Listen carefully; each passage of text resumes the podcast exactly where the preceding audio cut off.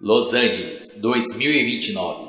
As máquinas se ergueram das cinzas do fogo nuclear. A guerra das máquinas para exterminar a humanidade já dura décadas, mas a batalha final não será travada no futuro, será travada aqui, no nosso presente, esta noite.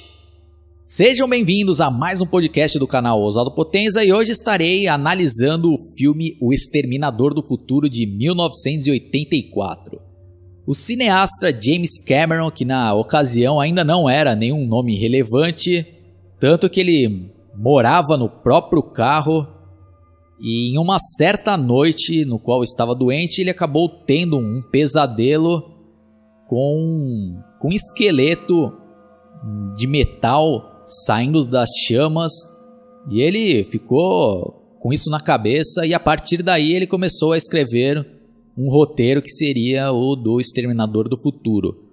Ele mostrou para o agente dele que não gostou do roteiro, mas ele confiava tanto na ideia dele que ele acabou até demitindo o próprio agente e começou a correr atrás de tentar vender esse roteiro tanto que ele acabou vendendo por apenas um dólar para a produtora Gillian Hurd, mas exigiu que ele fosse o diretor.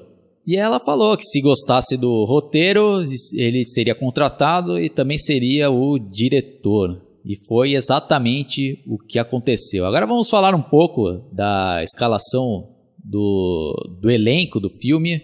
Começando com o Arnold Schwarzenegger, que estava começando a emplacar no cinema após o grande sucesso do filme Conan o Bárbaro de 1982.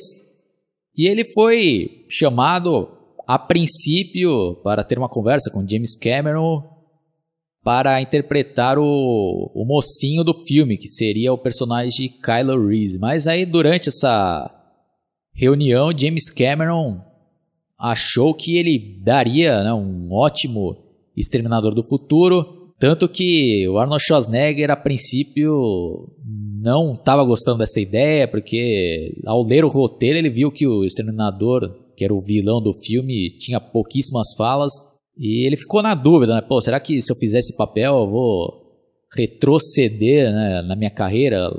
Porque né, nos primeiros filmes que ele fez lá ele fazia ponta no eu tinha pouquíssimas falas e, e ele tava com esse medo, né? Pô, vou né, voltar atrás, né?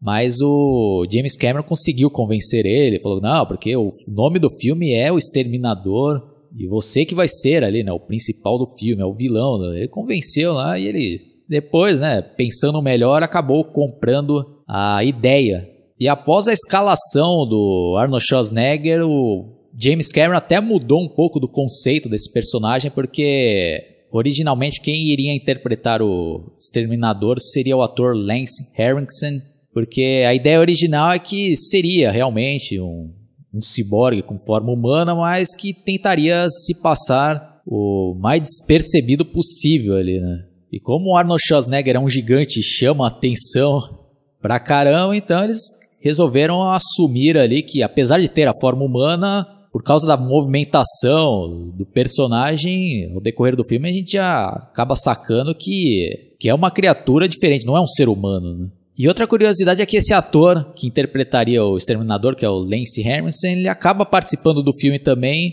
interpretando um dos agentes ali da polícia.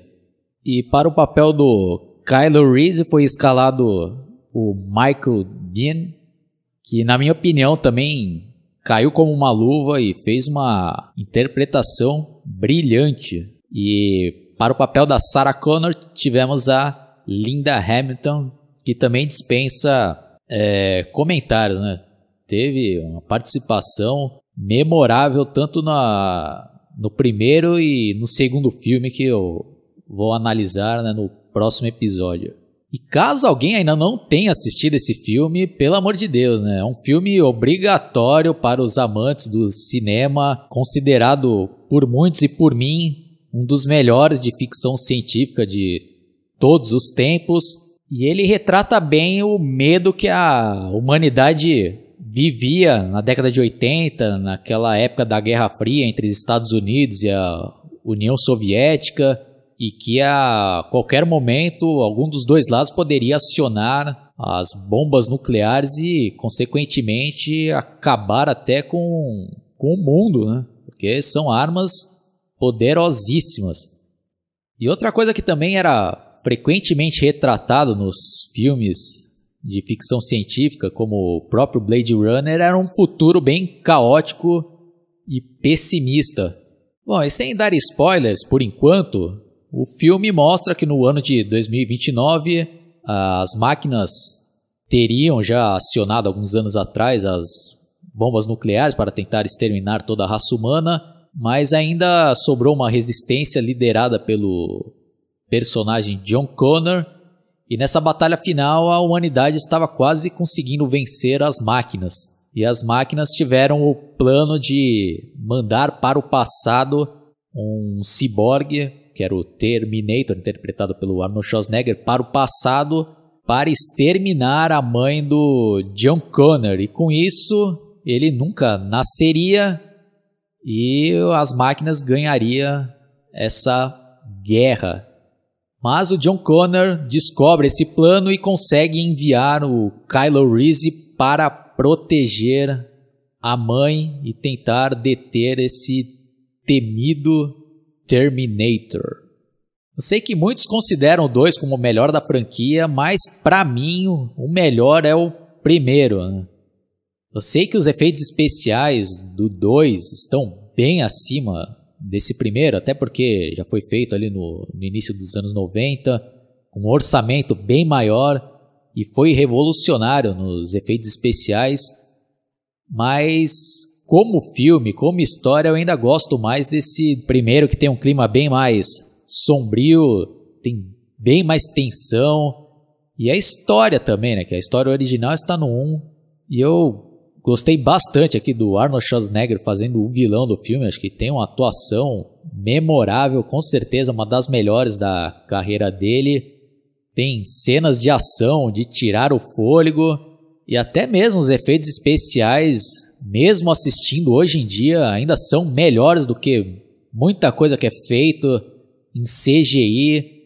Acho que nessa época aqui os caras tinha um capricho enorme e fazia um milagre com o que eles tinham na época, né? Todo o cenário ali que foi criado naquelas cenas iniciais ali do filme foram todas feitas ali com uma espécie de maquete, né? com versões reduzidas dos tanques, né? daquelas naves voando ali, né? Convencem bem mais do que, né? o, do que é utilizado hoje em dia com aquela CGI que parecem é, cut filmes de PlayStation. Né?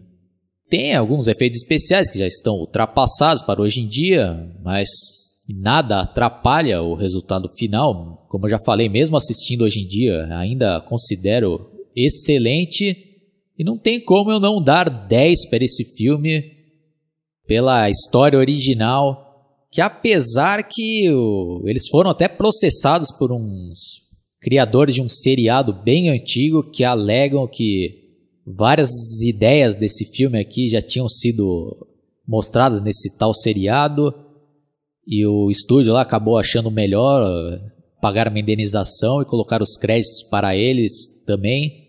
Mas o James Cameron até hoje afirma que ele não teve né, influência nenhuma desse seriado, mas como o estúdio resolveu fazer esse acordo, ele não pôde fazer nada. O elenco foi muito bem escalado, tendo destaque as atuações brilhantes do Arnold Schwarzenegger, do Michael Bean e da Linda Hamilton, e sem contar os outros personagens secundários.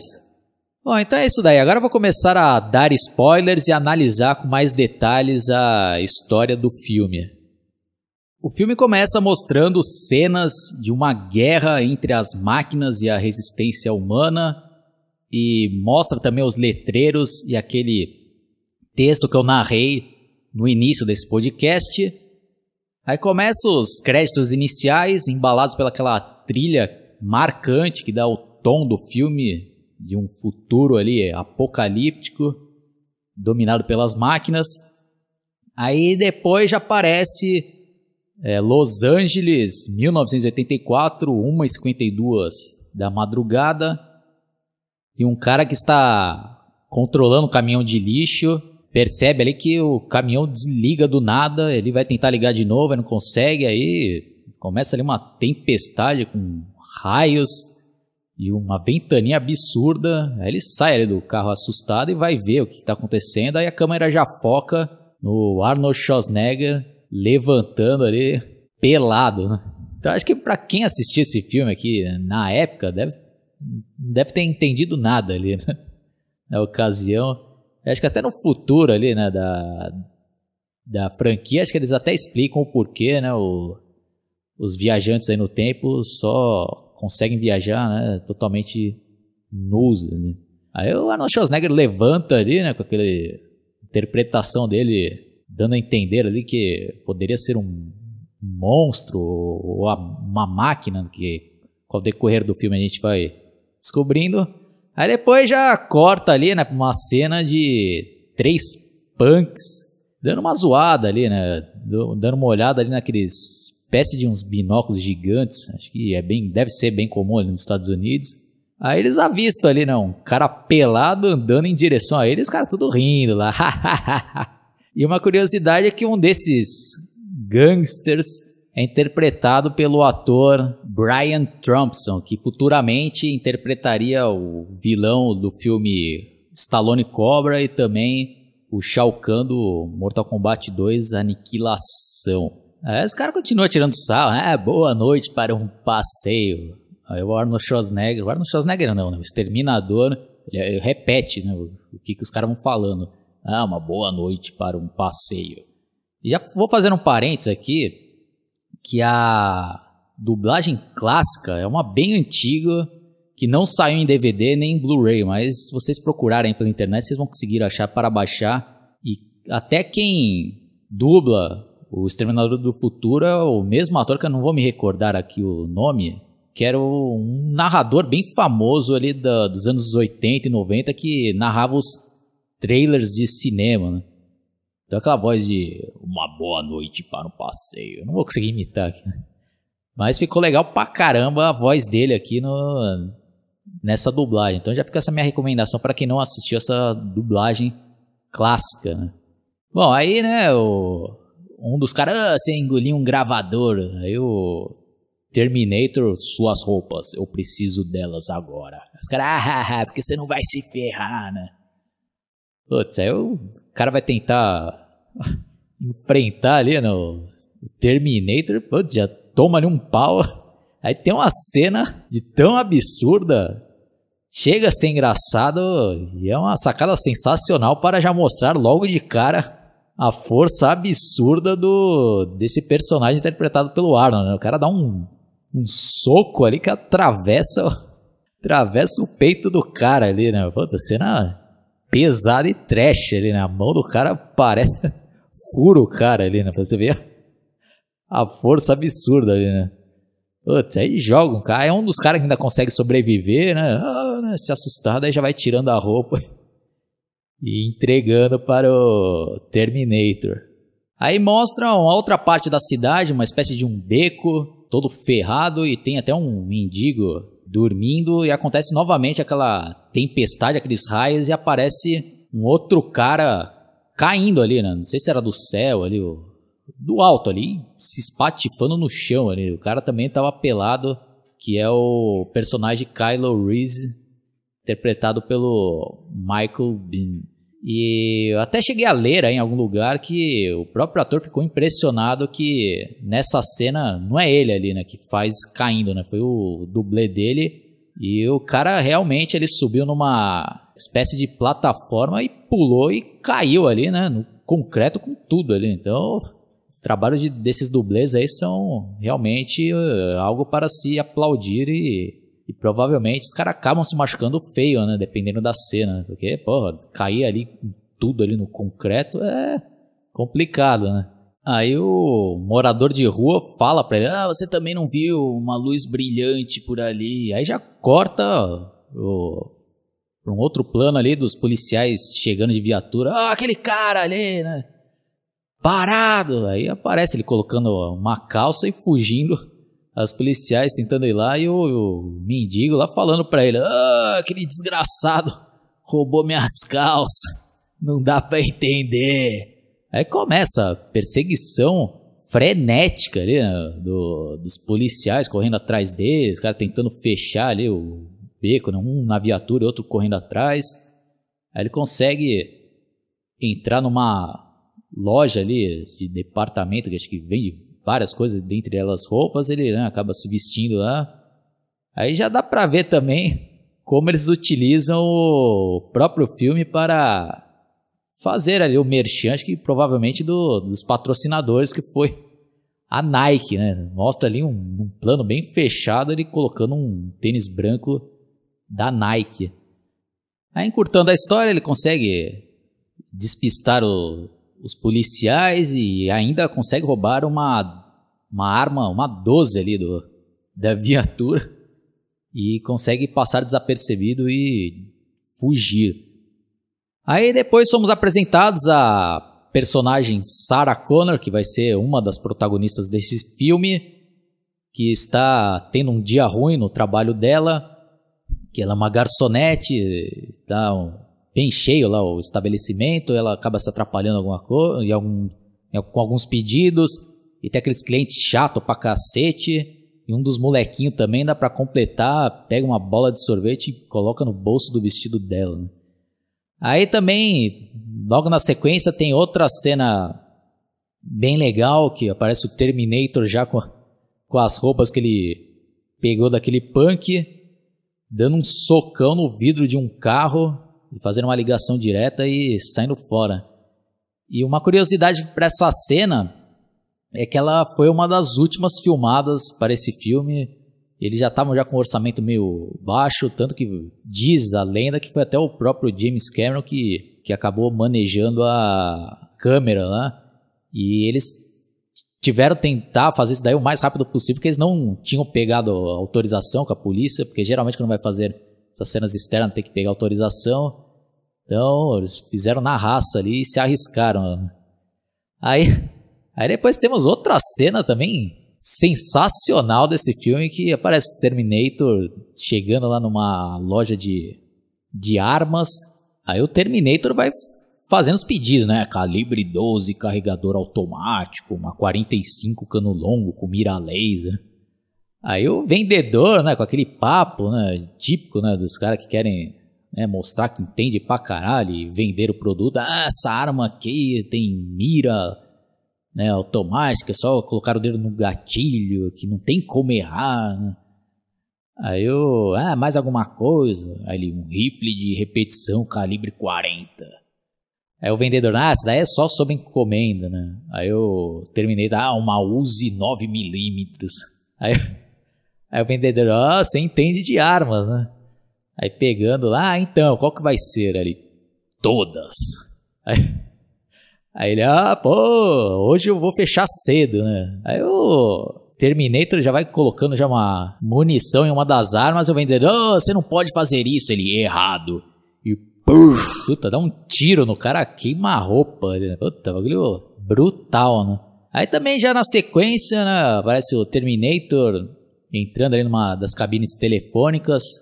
Na década de 80, até na década de 90 era bem comum, né? Quem é mais novo no, nem vai lembrar direito, porque hoje em dia tem pouquíssimos orelhões por aí é que quase ninguém usa, né? Porque hoje em dia nem faz mais sentido, porque quase todo mundo tem celular. Bom, mas enfim, né? Naquela época lá era bem comum e algo que quando eu assisti esse filme eu até ficava meio, pô, caramba, eles, nos Estados Unidos eles deixam lista telefônica, né, nos orelhões. Imagina aqui no Brasil, se deixasse uma lista ia aparecer 30 depois. Ó, aí ele procura lá, né, por Sarah Connor, ele aparece uns três, quatro nomes lá, não me recordo exatamente. E ele já vai em, uma das casas, né? É outra cena também insana e brutal, né? O cara, o Terminator toca, atende uma mulher, ele, Sarah Connor, ela sim. Puta, o cara já arregaça a porta ali que tava presa com, com aqueles trincos e dá um tiro na mulher ali. Né? Puta, sem piedade. E a interpretação do Arnold Schwarzenegger tá sensacional porque parece mesmo que é uma máquina ali sem é, expressões de expressões humanas nenhuma, né? realmente parece que é uma máquina mesmo. Aí, encurtando um pouco a história, Sarah Connor acaba vendo pelo noticiário que, que uma outra chará dela tinha sido assassinada e ela acaba ficando com medo. E acho que já era a segunda que tinha sido assassinada. Né? Ela já começa a ficar com o pé atrás. Aí o Kylo Reese tem praticamente a mesma ideia do Terminator de procurar a Sarah Connor pela lista telefônica e ele acaba encontrando e seguindo ela em uma determinada noite que ela estava andando ali pela cidade, ela percebe que está sendo perseguida e fica com medo e entra numa discoteca. E ela vê também lá, né, em outro noticiário, né, a, a polícia falando, ah, Sarah Connor, né, ligue para a gente, né, que nós iremos te ajudar. Aí ela liga, né, para a delegacia e fala, ah, eu acho que eu estou sendo, eu sou Sarah Connor, né, acho, acho que estou sendo perseguida. Aí o policial fala, ah, né, me passa o endereço que vamos aí te buscar. Aí ela fica naquela apreensão e o Terminator também acaba achando ela e entrando lá na boate. E aí tem outras cenas ali espetaculares, né? Que o Terminator vai se aproximando dela, já vai sacando a arma pra dar um tiro, um tiro ali, a queima-roupa. e Só que o Kylo Reese chega a tempo e começa a fuzilar ali o, o Terminator com uma 12, né? E, uh, uh, uh e o cara levanta, né? Aí ninguém entende nada, né? Pô, como um cara tomando várias tiros de 12 ali, né? Ainda levanta. E ela, aí o Kylo Reese, né? Diz, ah, vem comigo se você quiser viver, né?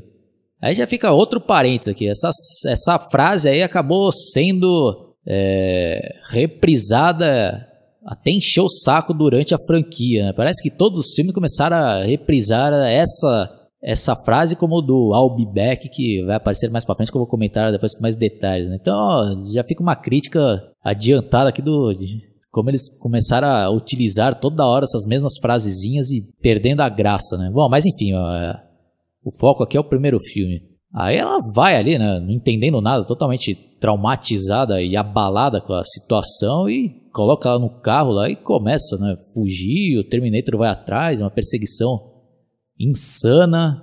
Bom, para não ficar um negócio tão maçante, tanto para vocês que estão escutando como para mim que estou falando, vou agora relembrar algumas cenas mais marcantes e pode ser que fique até meio fora de ordem.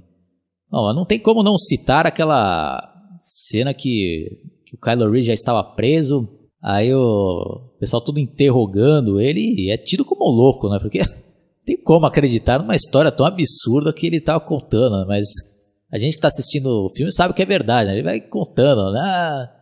né? O vim do futuro para salvar né? Sarah Connor, porque ela vai dar a, a luz para o, o John Connor, que vai ser o líder da resistência, e os caras né, atrás do vidro lá, dando risada, e o, e o psiquiatra lá ainda dando corda, né? Ah, então é isso e tal, né? Acaba sendo engraçado e, e triste ao mesmo tempo, né? Até aí o Terminator chega, né, para lá na delegacia. Ele, ah, eu gostaria de fa falar com Sarah Connor. Ele, ah, já passou da hora da visita e tal, né. Aí ele olha assim, né, pra lá e pra cá.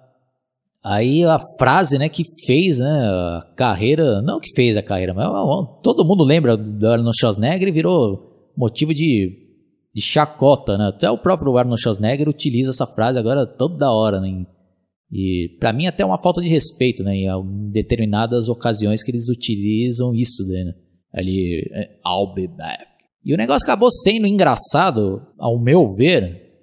A minha interpretação é por dois motivos, né? Um por causa do sotaque dele, que para quem não sabe ele é austríaco. Então é um sotaque para os americanos que é engraçado, né? Guardado as devidas proporções, é como é, tipo argentino, algum latino quando vai tentar fa falar em português e fica com aquele sotaque. Por mais que o cara fale bem português, mas acaba né, ficando com sotaque. Ou aquele jogador do Petkovic, né? O cara até fala bem português, mas tem um sotaque que acaba sendo engraçado em né, algumas coisas. É mais ou menos isso, né? E outra coisa é que ele fala, né? I'll be back e, e, o, e o policial não dá mínimo e depois ele volta invadindo ali a delegacia com carro ali, né? Uma cena insana, né? Aí tem, né? Tá todo tiroteio ali, o cara matando geral ali, o, o Terminator. Aí o Kylo Reese ainda consegue fugir ali também, consegue salvar novamente a Sarah Connor. Aí também tem aquelas cenas já mais românticas, né, entre aspas, né, porque com a situação toda aí é difícil achar algum romantismo ali. Né? Que eles acabam, né, até tem, né, porque ele acaba se declarando, né, pra ela, falando que, ah, ele sempre, ah, eu sempre amei você, porque o John Connor me deu essa sua foto, eu fiquei sempre imaginando, né, o que, que você estaria pensando, né. E essa foto aí também tem outra história bem legal, é uma outra sacada que pro final do filme vai fazer bem mais sentido ali, né? Que é fazer o link, né? Aí, né, tem a grande revelação do filme, né? Que é algo ali que a gente acaba sempre pensando ali, né? Que quem é o pai do Kylo Reese, do, Kylo, do John Connor, é o Kylo Reese. Né? Então fica aquela pergunta, né? Como, né? Isso é possível? Um cara que, que era do futuro e conhecia o John Connor voltou para o passado e acabou engravidando a Sarah Connor e assim ele acabou se tornando o pai do John Connor. Né? Então é um negócio que dá um nó na cabeça né? e não faz tanto sentido, né? Mas é um filme, né? E fica também a pergunta para vocês, qual é a interpretação, né? É possível uma coisa dessa? Sei que é uma ficção, né? Mas para mim é um negócio estranhíssimo, né? Mas é algo uma boa ideia, né? Porque, como eu falei, né? traz toda essa reflexão e esse nó na cabeça e fica essas perguntas aí que não, às vezes não tem uma explicação lógica, né? E outra cena que eu tenho que falar aqui, que foi bem marcante para mim, acho que com certeza para várias outras pessoas, é quando o Terminator está bem avariado, ele tenta se autoconsertar, né? então ele arranca um dos olhos e o negócio engraçado aqui, eu lembro quando eu era criança, acho que eu devia estar na primeira série, e eu nem sabia da existência desse filme, Exterminador do Futuro, nem sabia do que, que se tratava essa história. E um amigo meu lá da escola falou: pô, você já assistiu, né? Um filme do Arnold Schwarzenegger que ele tira um olho. Aí eu, pô, tira um olho? É, ele chega lá na, na frente do espelho enfia uma faca e arranca o olho. E, pô, eu não fiquei, fiquei imaginando aquilo lá na cabeça. Imagina, não, a criança imaginando uma cena dessa, sem saber o contexto, né, que ele estava interpretando um ciborgue. Então, pô, eu ficava com medo, né? Pô, que filme é esse, né? Pô, não, nem quero ver esse filme. Né? E anos depois, só na minha adolescência, e se não me falha a memória, o primeiro Terminator que eu assisti foi o 2, né? E depois que eu fui assistir o 1, aí que eu vi essa cena, eu me lembrei dessa história que eu que eu tô falando para vocês, né? Do meu amigo falando, ah, o Arnold Schwarzenegger. É Arnold Schwarzenegger. Então, ah, só uma curiosidade. Outra cena também que não tem como não citar, que é sensacional e engraçada pra caramba, né? Que é quando o Terminator está ali, né, dentro do, do quarto ali do hotel, olhando ali a, uma agenda da Sarah Connor. Aí vai lá, né, um, morador ou dono lá do hotel, não me recordo, batendo lá, enchendo o saco, falando uma pá de groselha. Aí aparece lá, né, o, a visão ali do, do Terminator, né, que tem todo um computador ali, aí possíveis respostas, né, e sim, não. Aí tem uma das possíveis respostas e tá lá, né. Aí ele até fala, né, fuck you, asshole. E para quem não sabe, seria mais ou menos, né? Vai se fuder, seu cuzão, seu bunda mole. E aí na dublagem, né, como não pode colocar palavrão, principalmente na, naquela época, né, colocaram, né, vai se danar, otário. Aí já perde, não, né, o sentido e a graça, né? Aí temos outras cenas ali também muito bem feitas e marcantes, né, já pro final do filme, que tá tendo toda aquela perseguição e tem aquela explosão do, do caminhão.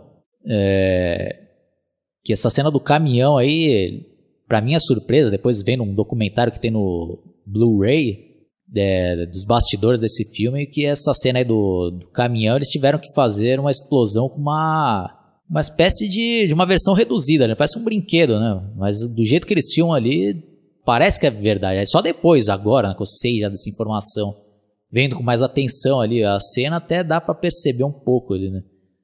Mas aí eu volto a dizer, né? Eu acho um trabalho muito mais bem feito e mais convincente como era feito a moda antiga com essas maquetes, né, com versões reduzidas, do que CGI, principalmente aquela bem mal feita que parece cenas de PlayStation 1. Aí tem aquelas cenas ali, né, né de que parece de filme de terror mesmo, né, que, que o Terminator vai sendo né, enfrentado, todo queimado, e depois vem só o esqueleto ali de metal, né, que, que era do, do pesadelo do James Cameron que acabou né, saindo ali a, o pontapé inicial para o roteiro desse filme, como eu já comentei ali no início do, desse podcast. Aí, infelizmente, né, tem aquela cena também triste pra caramba, né, do Kylo Reese que acaba morrendo, né, e a Sarah Connor ali também tendo que enfrentar ali o, o que restou ali do, do esqueleto do Terminator, mesmo ele perdendo ali as, as partes das pernas ali, né, e ele ainda continua ali, né, como eu falei, parece filme de terror, né, que não morre, né, quando parece que vai morrer, ele ressurge, né? E na cena ali, naquela fábrica de, de máquina, né? Que eu revendo esse filme só agora, acho que eu cheguei, né? A uma outra curiosidade, né? Que provavelmente quem assistiu o filme Brinquedo Assassino 2 vai lembrar daquelas cenas do final que o Chuck também já tá todo sem perna, todo ferrado indo atrás do Andy numa fábrica também, né, de brinquedos. Então acho que foi, né, uma inspiração esse filme do Terminator para aquela cena do Brinquedo Assassino 2, né? Acho pode ser, né, tá? É bem provável, né? Aí, né, ela consegue, né, vencer ali, né, esmagar o, o exterminador ali numa prensa ali da, da fábrica. Aí o pessoal socorre ela. Tudo. Aí temos depois aquela cena, né, final ali, né, que ela já está com a barriga já crescendo, né? Da gravidez. Aí para num posto, né? Aparece um molequinho lá e tira uma foto. Ah, né? Daria para me ajudar comando essa foto. Não, e compra. E aí a gente constata que aquela foto que ela acabou de tirar é exatamente a foto que o Kylo Reese carregava com ele, né? Então, né? Já faz o, o link ali, né? Com o futuro. Então, é um filme excepcional, volto a dizer, eh, nota 10 para ele. É o meu preferido de toda a franquia, apesar de eu gostar também bastante do 2. Mas esse daqui ainda para mim é o filme definitivo do dessa história, né, do Exterminador do Futuro. E eu também quero aproveitar essa oportunidade para mandar um abraço em especial a um dos meus inscritos, que é o Antônio Moacir, que mora em Serrinha, interior da Bahia que já há um bom tempo está me pedindo para eu fazer análise da franquia Exterminador do Futuro e finalmente está aí, né? Então, para as pessoas que estão sempre me mandando sugestões, fica meu agradecimento e na medida do possível eu estarei atendendo, né? Pode ser que demore pra caramba, mas como eu falei, né? Na medida do possível estarei fazendo. Eu espero que vocês tenham gostado. É, quem não conhece, dá uma fuçada no meu canal, que tem várias outras análises de vários filmes clássicos e filmes atuais e outros assuntos relacionados à cultura pop. Clique no sininho para receber todas as minhas atualizações. Peço também a ajuda de vocês para compartilhar no seu Facebook essa análise ou alguma outra que vocês tenham curtido. E até a próxima. E como diria o Arnold Schwarzenegger pela milésima vez, I'll be back.